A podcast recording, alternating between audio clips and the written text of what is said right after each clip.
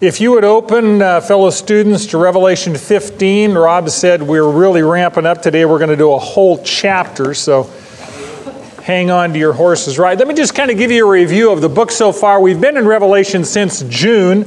Uh, the Apostle John, uh, the disciple whom Jesus loved, has been exiled to the island of Patmos, which is off the coast of Turkey in the Aegean Sea, for faithfulness to Jesus Christ. While he was there, the Holy Spirit gave John this revelation of Jesus Christ, which is the last book in our Bible. Revelation really unveils the future. Uh, it unveils the end of history, the end of this present age, but above all else, the revelation of Jesus Christ reveals Jesus Christ. He is the reason for the season, and of course, this season's all year long.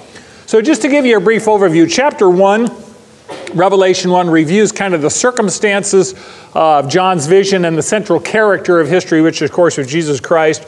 Revelation 2 to 3 talks to us about the seven letters to the seven churches. We spent quite a bit of time on that. There are seven literal churches, several local churches that Jesus has a message for, and so John writes that, and those messages are applicable to all churches throughout history and to us personally even today. Chapters 4 and 5 really give us the unveiling of the worship of heaven.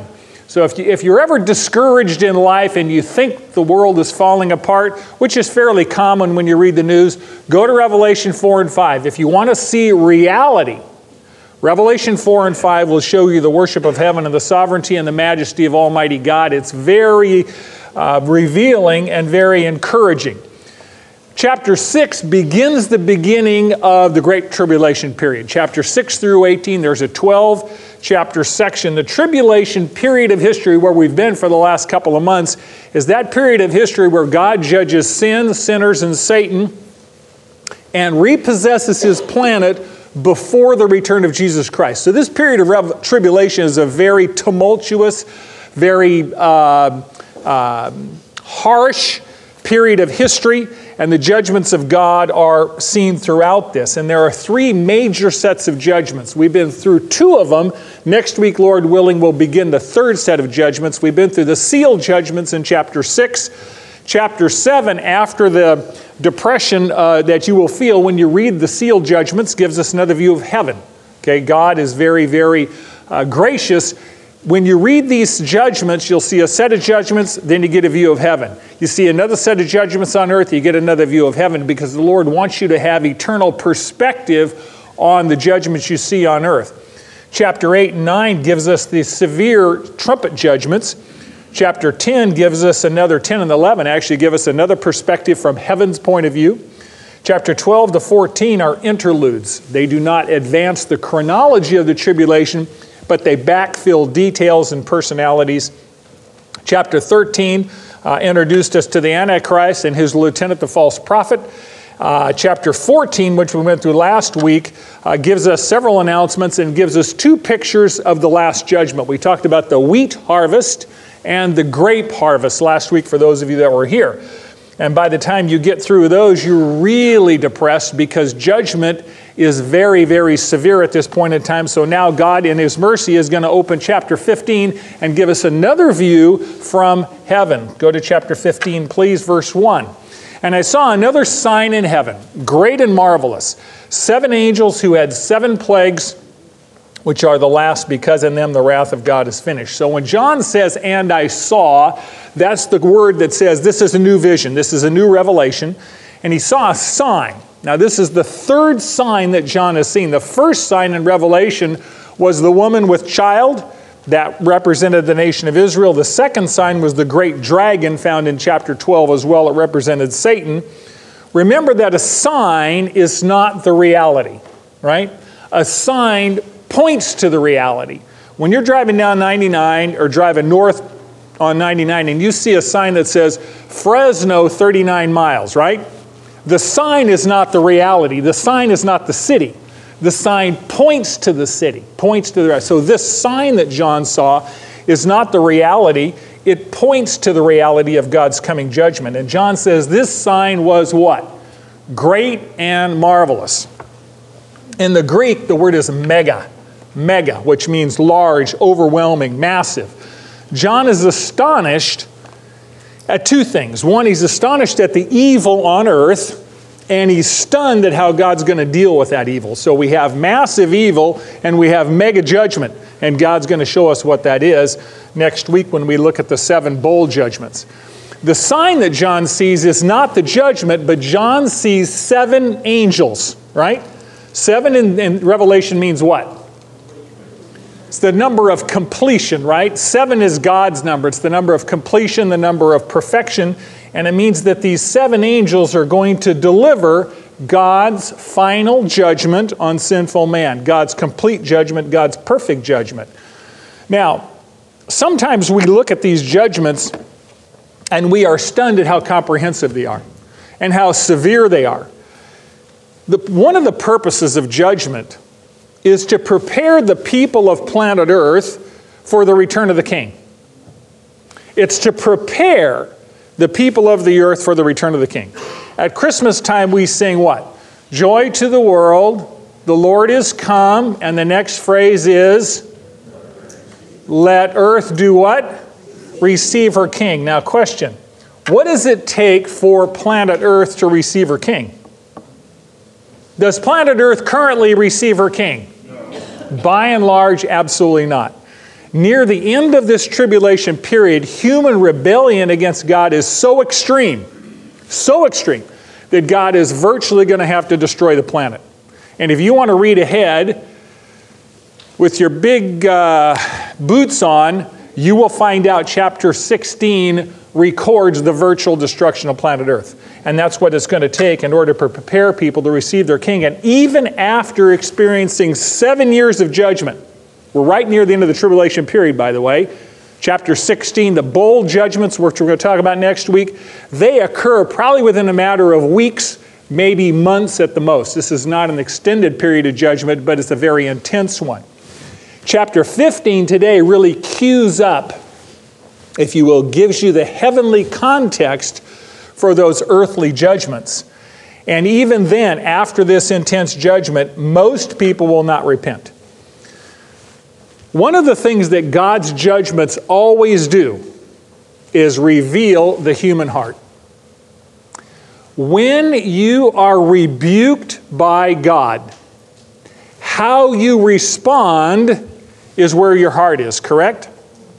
When God rebukes us and judges our conscience by the Holy Spirit and the Word of God and says, Son or daughter, turn from that sin and turn back to me, you now have a choice. The earth has a choice too, and you're going to find out that much of the earth remains in rebellion. We have the choice this side of that judgment to repent or rebel. So when God brings conviction, it reveals our heart for better or worse. Amen? Choose to repent, please. But this group, you're going to see in chapter 16, refuses to repent. Do you know why most of us refuse to repent? We love our sin. We love our sin. And we have bought the lie that our sin will bring us more joy and satisfaction than obeying Jesus will. And that is a lie. That is a lie. Satan believed it, and he's been promulgating it ever since. So these seven angels have what? Chapter 15, verse 1 they have seven plagues. And the word plague here is a very, very intentional word. It means blow, stripe, or wound. A plague is something you would receive when you were flogged. Jesus was flogged almost to the point of death before crucifixion, right? So the word plague here has the, has the impression, the idea of a death blow. It has the idea of a wound unto death, which means these seven plagues are virtually going to destroy the planet. Correct? We know that because plague means death blow in this particular case. They're lethal calamities. God is in the process of dismantling this planet, this sinful planet, before he comes back to repossess it. So when you talk to people today and they say, Boy, the world's getting worse and worse, yes, it is. It's getting worse and worse by design because this planet is going to be destroyed. If you think that mankind has the ability to destroy the planet, wait till the Creator gets done with it. We're headed for a new planet, a new heaven, and a new earth, which means the sinful one has to be done away with. Now, seven angels have seven plagues, and these plagues are described as the last, right? The last, because in them the wrath of God is complete. One of the things you'll notice about these judgments, the seven seals, the seven trumpets, and the seven bowls, is they become increasingly, progressively more intense, and more severe. The seals are pretty bad, which we went through. The trumpets are even worse, and by the time you get to the bowl judgments, you're amazed that anybody has survived at all. So God increasingly ramps up the judgment and they become progressively more devastating. Here's the principle God's corrective judgments become progressively more severe because people refuse to repent. Now, the real practical application of that is when you refuse to repent, what does God do in your life? He disciplines us because he's your, he's your father and you're his child. He wants a relationship with you, and He doesn't want sin in your life that can kill you, so He will separate you from sin. And sometimes the separation comes at the point of pain. God loves us so much that He is very willing to visit our lives with as much discipline as is required for us to repent. Are you with me on that? Now, here's the message repent early. I know I've said that a lot. Just repent early. Your will and your way is not that good. You are not that smart, and I know I'm not. God's way is better than our way. Amen? Always. Now, it says, because in them the wrath of God is finished. Wrath here means rage, it means fierce anger that is unmixed with mercy. That should terrify you. When God is angry and there's no mercy left in it, that's called full strength. It says the wrath of God is finished with these judgments. By the way, the wrath of God against sin is never finished ever. How long does the lake of fire last? Forever and ever. God is always angry over sin, but the word finished here means completed or it means filled up. It means that these seven plagues are the last in a sequence of judgments seven seals, seven trumpets, seven bowls. These seven plagues are the seven bowl judgments. And the wrath of God reaches its goal, it accomplishes its purpose. Verse 2 John gets another vision at the same time, right sequentially after he sees the seven angels with the seven plagues. And I saw, as it were, a sea of glass mixed with fire, and those who had come off victorious from the beast and from his image and from the number of his name, standing on the sea of glass, holding harps of God. So John sees the seven angels with the seven plagues. It's a heavenly vision. And at the same time, he gets this picture of the saints of God. You know this is a, um, a figure of speech because it says it's something like. He's trying to describe what he sees in language that we will comprehend. And he says it's something like a sea of glass. Now we know this is not H2O. Right? We know this is not water because Revelation 21 tells us the new heaven and new earth has no sea, no ocean, no H2O at that point in time. What he's seeing here is a crystal platform which is the floor underneath the throne of God. We've seen this before. Ezekiel 1, Ezekiel 10 saw the crystal platform above the heads of the cherubim below God's throne. In Revelation 4 6, John saw this same sea of glass, this same crystal platform. Numbers 20, Moses and 70 of the elders saw this as well. So this is clearly where God's throne rests at this point in time. And the crystal, by the way, is not um, is cut glass. Now, crystal, you have you ever shown a light into crystal? What does it do? It reflects light, but it also refracts light, which means you get the color spectrum, the rainbow spectrum, when you shine light into cut glass. That's the picture here. It reflects light from God's throne, but it also refracts it. So you have this beautiful, uh, multicolored um, light coming from the throne of God that comes through this crystal platform upon which the throne of God rests, and it says it's mixed with fire. Earlier in Revelation 4, we knew that some of that fire was red, fiery red, blood red. And you say, wow, I've got a crystal platform that's got all the colors of the spectrum, but red is predominant. What does that mean? Fiery red has always been associated with God's judgment in Scripture. When you see that, and blood red has always been associated with either the blood of the lamb or the blood of the martyrs. Both. And we're going to see both those here.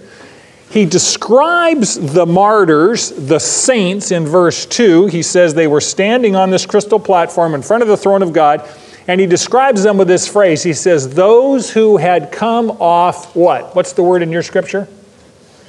Those who had come off victorious. Is that what your Bible says? Okay, mine says victorious too. The Greek here means to overcome. The Greek here means to prevail, to be victorious, to overcome and prevail, which means these folks were probably martyrs who had been killed for their faith during the tribulation period of time, and they had been given the choice physical death with eternal salvation. We can kill you for your faith, you'll have eternal salvation. Or physical life, you take the mark of the beast and you'll live for a few more months with eternal damnation. Now that's a choice, isn't it? You know something? Ultimately, that's a choice we make too. No one's threatening anybody's life here to my day, to my knowledge, but at the end of the day, you have to choose where your priority is. Is your priority life here on earth now, or is your priority life forever in heaven? And if I look at your use of time and your use of money, I can tell where your priorities are. By the way, that goes for me too. You can tell that about Brad.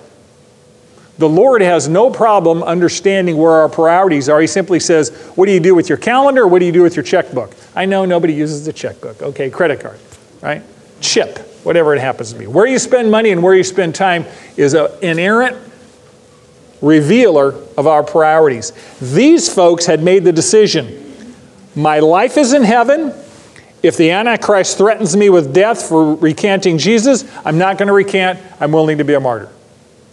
Now, John shows you their, their outcome. What's the consequence of being murdered on earth? They're in heaven before the throne of God, praising God. And their ability to overcome the fear of death was their faith.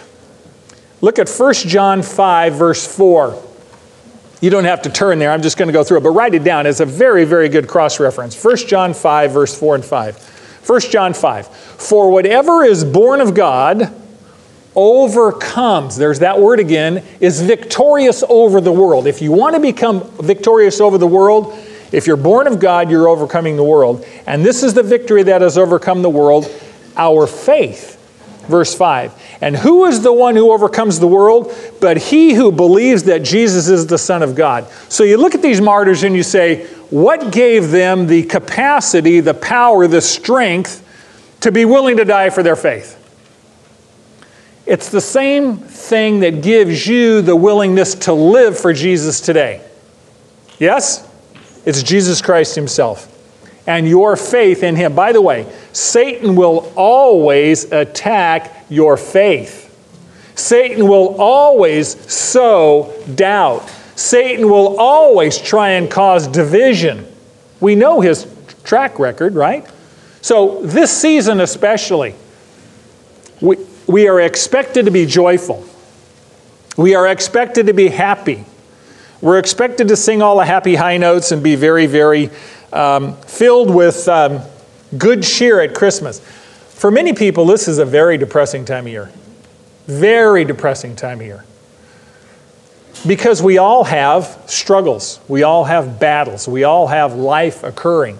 And Satan will try and tempt you and say, you know, if your God is so good and he is so strong, then how come you're so depressed? How come your life is so bad? Well, for those of us who understand the Christmas story, which, if you heard the service, it wasn't exactly a romantic tale, right? It wasn't exactly a, a, a sugar plum sort of a story. It was a manger. It was very, very hard, very poverty stricken where Jesus was born. He came all the way down from heaven for us at that point. So hang on to your faith. Hang on to your faith. These martyrs were victorious. I want you to look at your Bible. Does it say they were victorious over the beast? Or does it say victorious from the beast? The Greek there is from. Victorious from the beast. Now, here's the principle eternal victory is often achieved through apparent defeat. Eternal victory is often achieved through apparent defeat. By faith, we can view earth through the lens of heaven. These martyrs had been delivered from the beast, from the Antichrist. You know how they were delivered? By means of death, by means of martyrdom. They were delivered from the power of the Antichrist because they were killed by the beast and so were delivered from the beast. And you say, uh, is there another way? Is there another way to overcome the beast other than being killed by the beast for my faith? Well, apparent defeat was really eternal victory. How did our Lord Jesus Christ overcome the world? He died for it. The Son of God died for the world and overcame the world by means of his death and resurrection. Should we be any less? Of course not. Of course not. These martyrs died for their faith. The Antichrist thought he had won when he killed them, right? I overcame them, I killed them. But the destination of the Antichrist is going to be where? The lake of fire. Where's the destination of the martyrs who die for their faith? Heaven. So who won and who lost? Where are you measuring? From earth or from heaven's point of view? The world says, he who dies with the most toys wins. You know what the reality is? He who dies with the most toys still dies, right? And all those toys are going to the landfill. Everything in your house that you treasure is going to the landfill. We're just talking when. And by the way, Brad's going to the landfill too. It's just a question of when. Now, I'm not staying there. When Jesus comes back, raptured, we're out of here, right? Here's the promise of Jesus Christ in the middle of great persecution, Revelation 2:10. The church at Sardis. Be faithful unto death here on earth, and I will give you the crown of life which is forever in heaven. You know, it occurred to me this week that you really can live happily ever after. Marin and I were watching a uh, a documentary on how they made Snow White and the Seven Dwarfs, the Disney movie, how they, how they actually made that at that point in time. And I thought, somewhere in the human spirit, we have a desire for happily ever after. And that's going to happen. It's just not going to happen here, right? Happily ever after is coming. It's just not here. Happily ever after is heaven. So, what's imperative for us is to understand that we can be apparently defeated here on earth, but that's not the end of the story. The end of the story is in heaven. So think eternally and value eternally. These martyrs who've been killed for their faith are standing on the sea of glass before the throne of God, and they've been given harps to praise Him, and they singing, verse 3. And they sang the song of Moses, the bondservant of God, and the song of the Lamb. Now, the song of Moses refers back to the children of Israel. Remember when they came out of Egypt and the Pharaoh's army was chasing them, and God opens the Red Sea up, and the children of Israel go through the Red Sea on dry ground, and Pharaoh's army follows them into the Red Sea, and what does God do? He says, Let the waves come back, and he drowns them all. They get on the other side of the Red Sea on dry ground, and they sing the song of Moses, which is a song of deliverance and praising God for his great deliverance and miraculous rescue of them. That's Exodus 15. The song of the Lamb is what we're celebrating today. Correct? The Song of the Lamb is the redemptive work of Jesus Christ in, in delivering us from sin. That's why we celebrate today. We celebrate today because we have hope. We're not in bondage to sin. We've been delivered from sin through Jesus Christ. So the Song of Moses is earthly deliverance, the Song of the Lamb is eternal deliverance, and these martyrs are singing these songs, and these are some of the greatest lyrics in all of Scripture. Verse 4 Great and marvelous are thy works, O Lord God Almighty. You know, today we don't say great and marvelous, do we? When's the last time somebody said, Boy, that was a great and marvelous dinner? Uh, we don't use those words. We use words like awesome, right? That was just awesome. You know, uh, I've already talked to some people who've seen the new Star Wars, right, Rob and DJ? Many people think that Star Wars and, and James Bond are great movie franchises. And one of the reasons why many people believe that is be, many people believe that they're really awesome movie franchises because they have some of the most unbelievable special effects, right? A special effect tricks you into believing that what you thought you saw really happened. On one level, you know it didn't. But the better the special effect, the better they are at convincing you that it really did. Here's the good news about God our God does not do special effects, He does the real thing. Correct?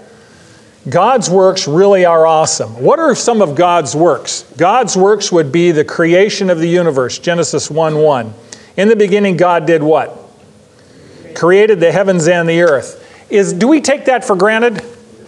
Yes, we take that for granted. How many of you thank God for His creation driving to work today? I know John Stone did. He was pra- praising God for rain. Did it rain last night at your place? Did you say thanks? Okay, that's good. I want to give you a little perspective here. How many of you remember Job?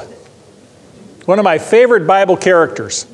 No one names their child Job, right? I know some of you think you have a child that behaves like Job, but none of nobody names their child.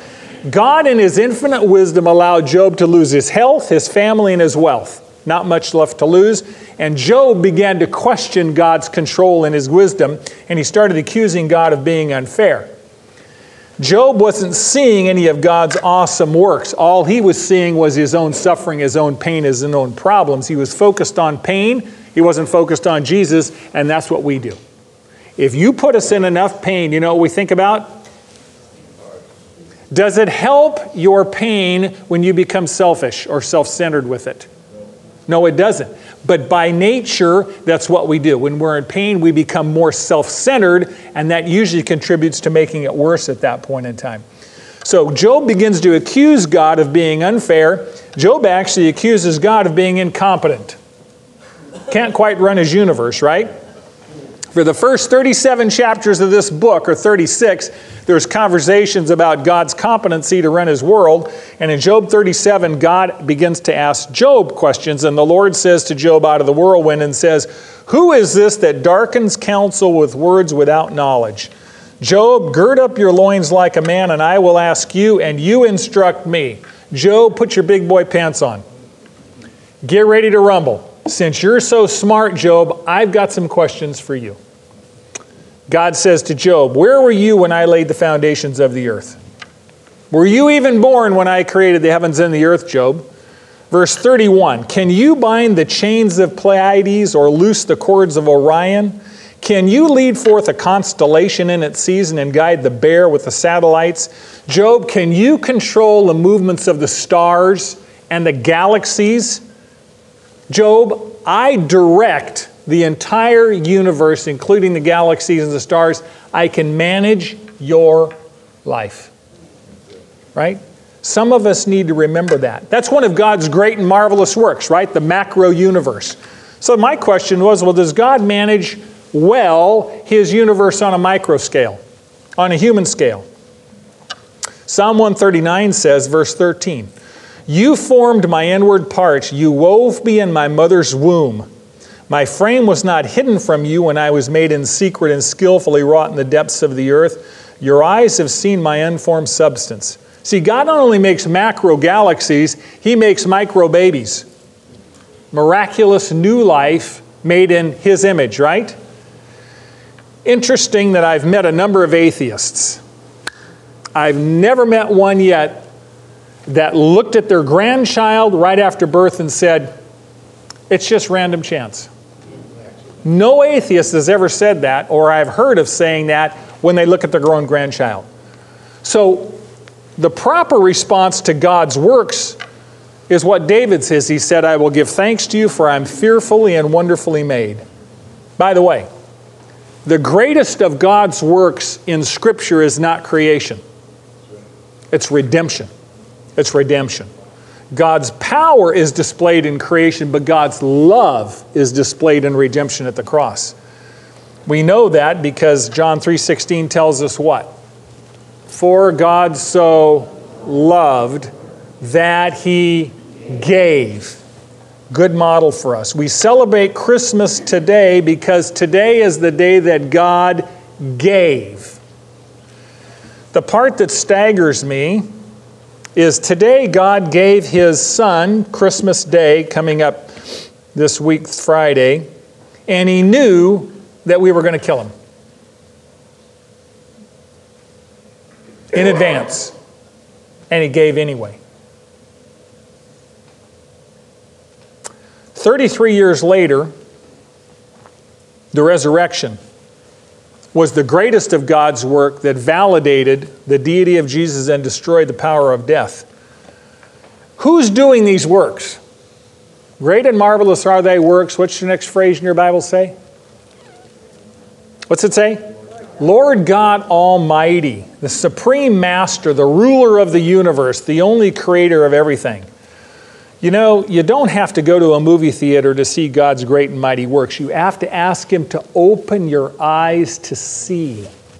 Open your spiritual eyes to see His mighty works and then give Him thanks for them. What kind of a God does these awesome works? What's the next phrase say? Great and mighty are thy works, O Lord God the Almighty. What kind of a God does these works? Righteous, just, and true, thou King of the nations. See, works are what God does, ways are who God is, and He's just and true. He's a truthful and honest God. He always keeps His promises. Regardless of the circumstances, we can always trust Him. And it says, King of the saints, or King of the nations, or King of the ages. All three are true, right? Is God king over His own people, the saints? Yes. Is God king over the nations, which means those who are not His children? Is He Lord over them? Yes. The ages has to do with time and space. He's ruler over the space and time universe as well. Verse 4 asks a very interesting question that planet Earth does not answer well. After we see God's great and mighty works, his holy and just and righteous character, the question is asked Who will not fear, O Lord, and glorify your name? You know, it begs kind of a negative response, right? The response would be, Well, no one would not fear. Everyone would fear and glorify Jesus' name. Is that what happens? Psalm 14 gives us a definition of people who refuse to do that. What do we call people who say in their heart there is no God? A fool. Uh, yeah. The fool hath said in his heart there is no God. Those who understand God's great and mighty works will fear and glorify his name. Now, the word fear here is phobeo. That's where we get phobic, right? Phobeo means to fear. It means to stand in awe and reverence in the light of your Creator. And glorify is the word doxa, doxazo actually. It, we use the word glory a lot. We, we sing about glory and glorifying a lot. The word literally means heavy, it means that which has weight that which has substance, that which has value and worth. Worship actually is worthship. We are declaring the worth, the weight, the value, the, the, the, the enormous um, uh, value of God Almighty. Now, what's the opposite of heavy? Light, right? Have you ever, been, have you ever described somebody as being lightweight? Ah, they're a lightweight.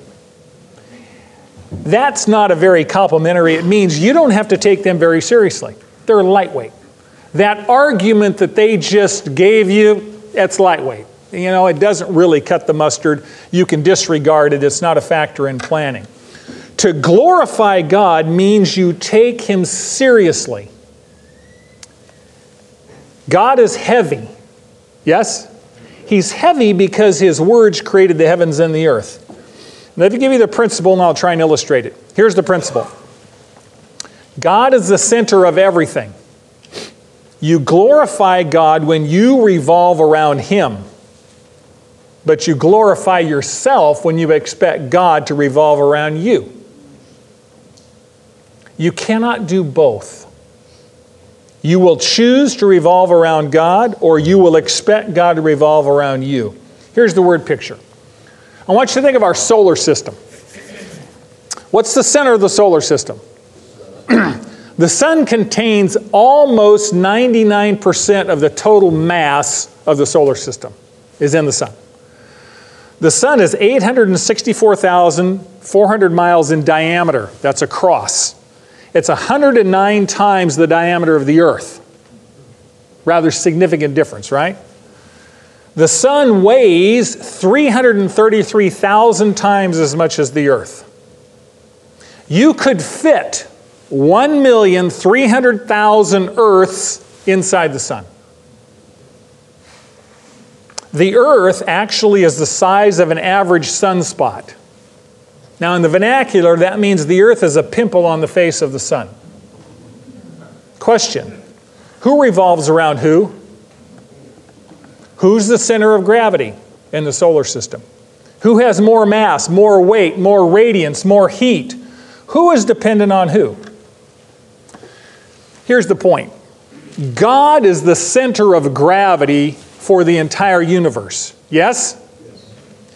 The universe including us, were designed to revolve around Him. When we fail to treat God with glory, when we treat God casually, you know we're telling Him? We're telling Him we are the center of gravity. The whole universe should rotate around us. Now, you know who does that regularly, habitually? Children. Right? Your little children, does the universe rotate around them? Say yes. Here's the problem some of you are facilitating that, especially with your grandchildren, right? The sun sets on my grandchild. Um, I know you love them, and you should. You should be crazy about them. You should be insanely crazy about your grandchildren. Really. Don't facilitate their self centeredness. Else they'll grow up and you will not understand why they think they should be called princess. And your husband to be will curse your name because you created them. I'm joking, but I'm not joking. You understand. We do this to God all the time. We say, God, I want you to do blah, blah, blah. That's like the earth telling the whole universe, rotate around me. Right? Even though this, even though they put 1.3 million of us into the sun, we want to be the center. We are calling God a lightweight when we do that. God is the center because He's unique. What's the next phrase say? You alone are holy. Underline the word alone. It says, You alone are holy. God is unique. There is no one like Him. He's one of a kind. The, the, the Greek there for holy is hosios. It has to do with transcendence. God is above His creation. God alone is holy. God is different than His creation. God is not a part of His creation. God is not dependent on His creation. God is independent and He exists apart from Him. And so, what, the, what John is telling us here is that holy God has the perfect right to judge sin. I want you to remember that because next week you will literally be catching your breath at the severity of the judgments are coming up and you must understand that holy God has a perfect right, and his holiness obliges him to judge sin. And the judgments are incredibly severe because the holiness of God is perfectly pure. Here's the response to God's holiness For all the nations will come and worship before you, for your righteous acts have been revealed. Now, to worship, we talked about last week, it literally means to do homage.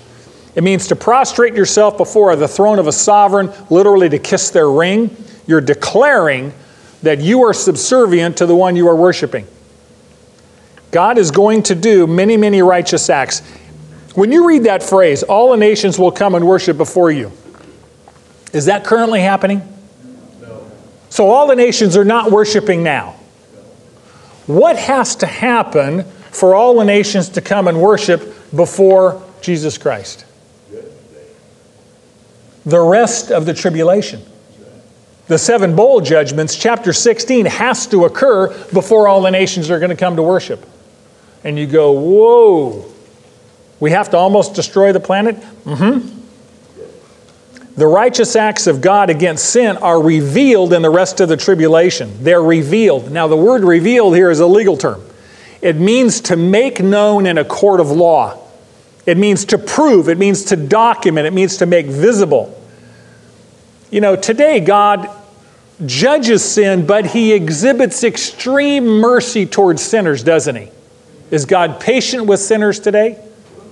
Yes, I look in the mirror and I say, Yes, He's merciful with sinners today. But sinners, many, assume that God will never judge their sin because He hasn't judged it yet. That would be one of the all time worst conclusions you could make.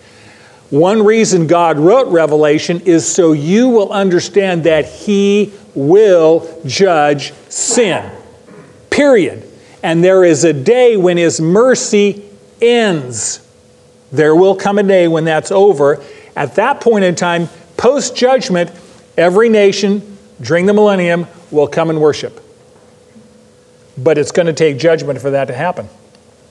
They will bow willingly at that point because all the tares, like we talked about last week, are on the bonfire. Verse 5. After these things I looked, and behold, the temple of the tabernacle of the testimony in heaven was open. So John has another vision here, and he says, I saw this, and he said, I saw the temple. Now, the Greek there is the word naos, N A O S. It doesn't mean the whole temple, it means the Holy of Holies. It means the inner sanctuary of the temple, the place that contained the Ark of the Covenant. The Ark of the Covenant, what was in the Ark of the Covenant, by the way? The Ten Commandments, the table of the tabernacle. There was, there was a manna and, of course, the Aaron's rod that budded, the almond. But the most important thing was the tablets of the law. The Holy of Holies was the place where God met man. The most important thing to remember about the Holy of Holies is no one could enter there except the high priest. Correct? Once a year, carrying sacrificial blood. The temple was closed to everyone except the priests, and the Holy of Holies was always closed except for once a year. And right now you read that the temple is what? Opened.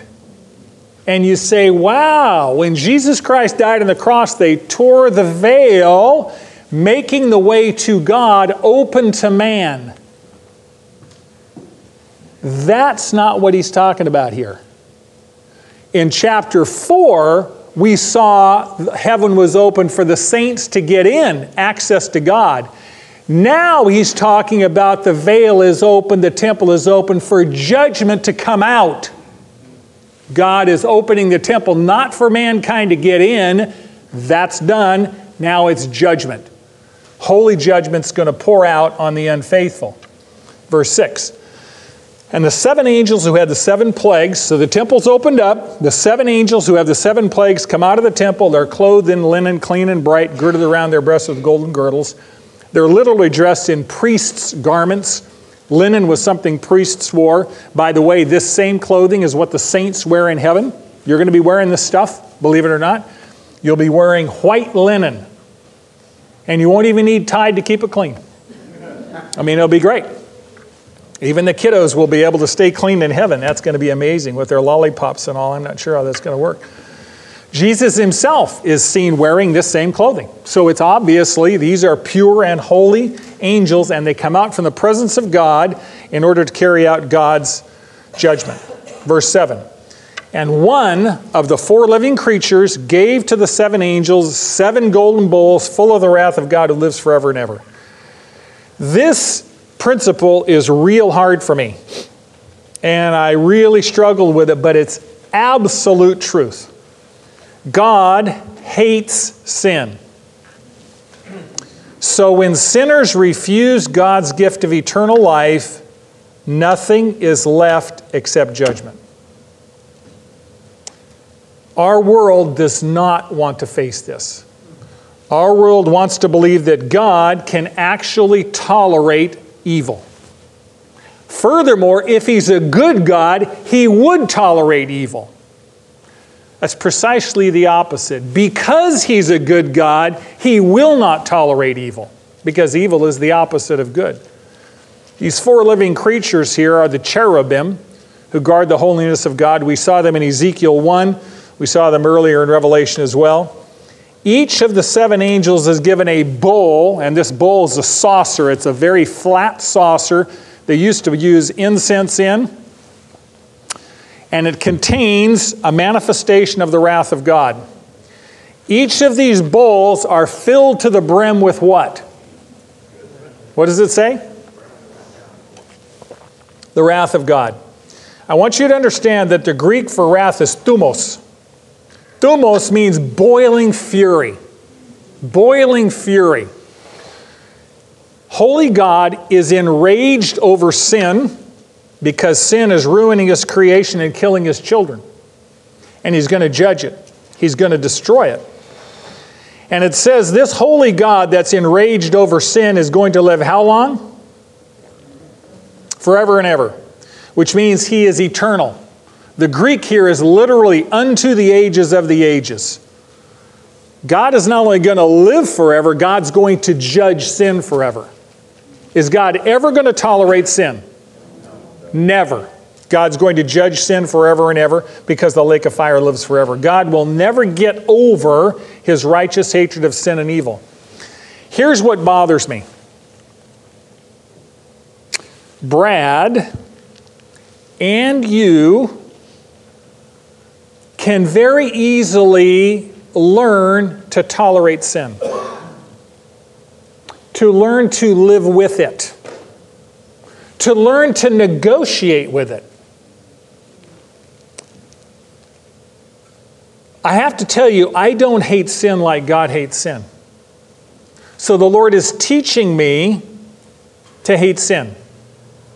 And my primary call is not to hate the sin in your life, it's to get the log out of my eye. It's to hate the sin in my life. And the older I get in the faith, the more weary I become of battling sin. It's a struggle that all of us who want to grow in Christ are going to face, and I think one of the great joys of heaven is that we will have rest. And the rest is not physical rest, the rest is your battle with sin will be done. And that is an exhausting struggle, and it is so tempting just to compromise with it. Say, Lord, I just can't get the victory over this sin. It ain't victory, folks, it's obedience. I'm unwilling to battle this because I love my sin or I love my comfort. And I don't want God poking at me, bringing conviction to purify me. I'm going to plead with you to soften your heart and be willing to do the battle with sin in your life because you have the Holy Spirit who will carry you through that. He will give you what you need if you respond to Him. And if you refuse to deal with it today, you will deal with it tomorrow. Because there's no sin in heaven, right? Say yes, which means none of us are going to get there under our own capacity and like we are now. We're going to have to be changed. And that's the good news. Jesus Christ does that, changes us from the inside out. And that's why today is such a great day of celebration, his advent. Verse 8. And the temple was filled with smoke from the glory of God and from his power, and no one was able to enter the temple until the seven plagues of the seven angels were finished. It's interesting, it says smoke from the glory of God. This is not dense black smoke from a fire. This smoke is a luminous cloud that is so bright that you can't see through it, it obscures everything around it. This cloud is the Shekinah glory of God. The Hebrew word for Shekinah Eh, is Shakan, S H A C H A N, Shakan, which means to dwell or to tabernacle. The Shekinah glory is the visible manifestation of the presence of God. Anytime you see in the Bible God present, local, on earth, visible form, it's always in the Shekinah glory. Whenever you see in the Bible the glory of the Lord or the glory of Jehovah, it's referring to the Shekinah glory. Let me give you some examples because I want you to understand this. God's Shekinah glory on earth always looks like light, a fire, or a cloud. We see the Shekinah glory with Moses at the burning bush, yes? It appeared at the Exodus for the children of Israel, a pillar of fire by night and a pillar of cloud by day. That's the presence of God in the Shekinah glory. When they dedicated the tabernacle, it says God's Shekinah glory filled the tabernacle so that Moses couldn't even enter because the presence of God filled the tabernacle. When Solomon's temple was dedicated in 1 Kings 8, God's glory came down in the Shekinah glory cloud and filled the tabernacle, filled the temple, and the priests could minister. What did Isaiah see in chapter 6? He saw the glory of God, the Shekinah glory, in heaven when he had his vision of heaven. You know one I never saw before? Luke 2. What did the shepherds see? It says, The glory of the Lord appeared to them. What is that? The Shekinah glory. This is God coming down in visible form, obscured by the cloud. By the way, it's a good thing he's obscured by the cloud because no man can see the face of God and live, right? Because we're sinners. We see the Shekinah glory of God revealed in the transfiguration of Jesus. What was it that appeared on the heads of the apostles during the Pentecost? Tongues of fire, Shekinah glory. What did Saul see on the road to Damascus? He saw a bright light, Shekinah glory of God. What's intriguing to me is Revelation 21 says, There will be no light source in heaven. You won't need the sun because the glory of God will light the heavens for all eternity. That's the Shekinah glory of God. That's the presence of God.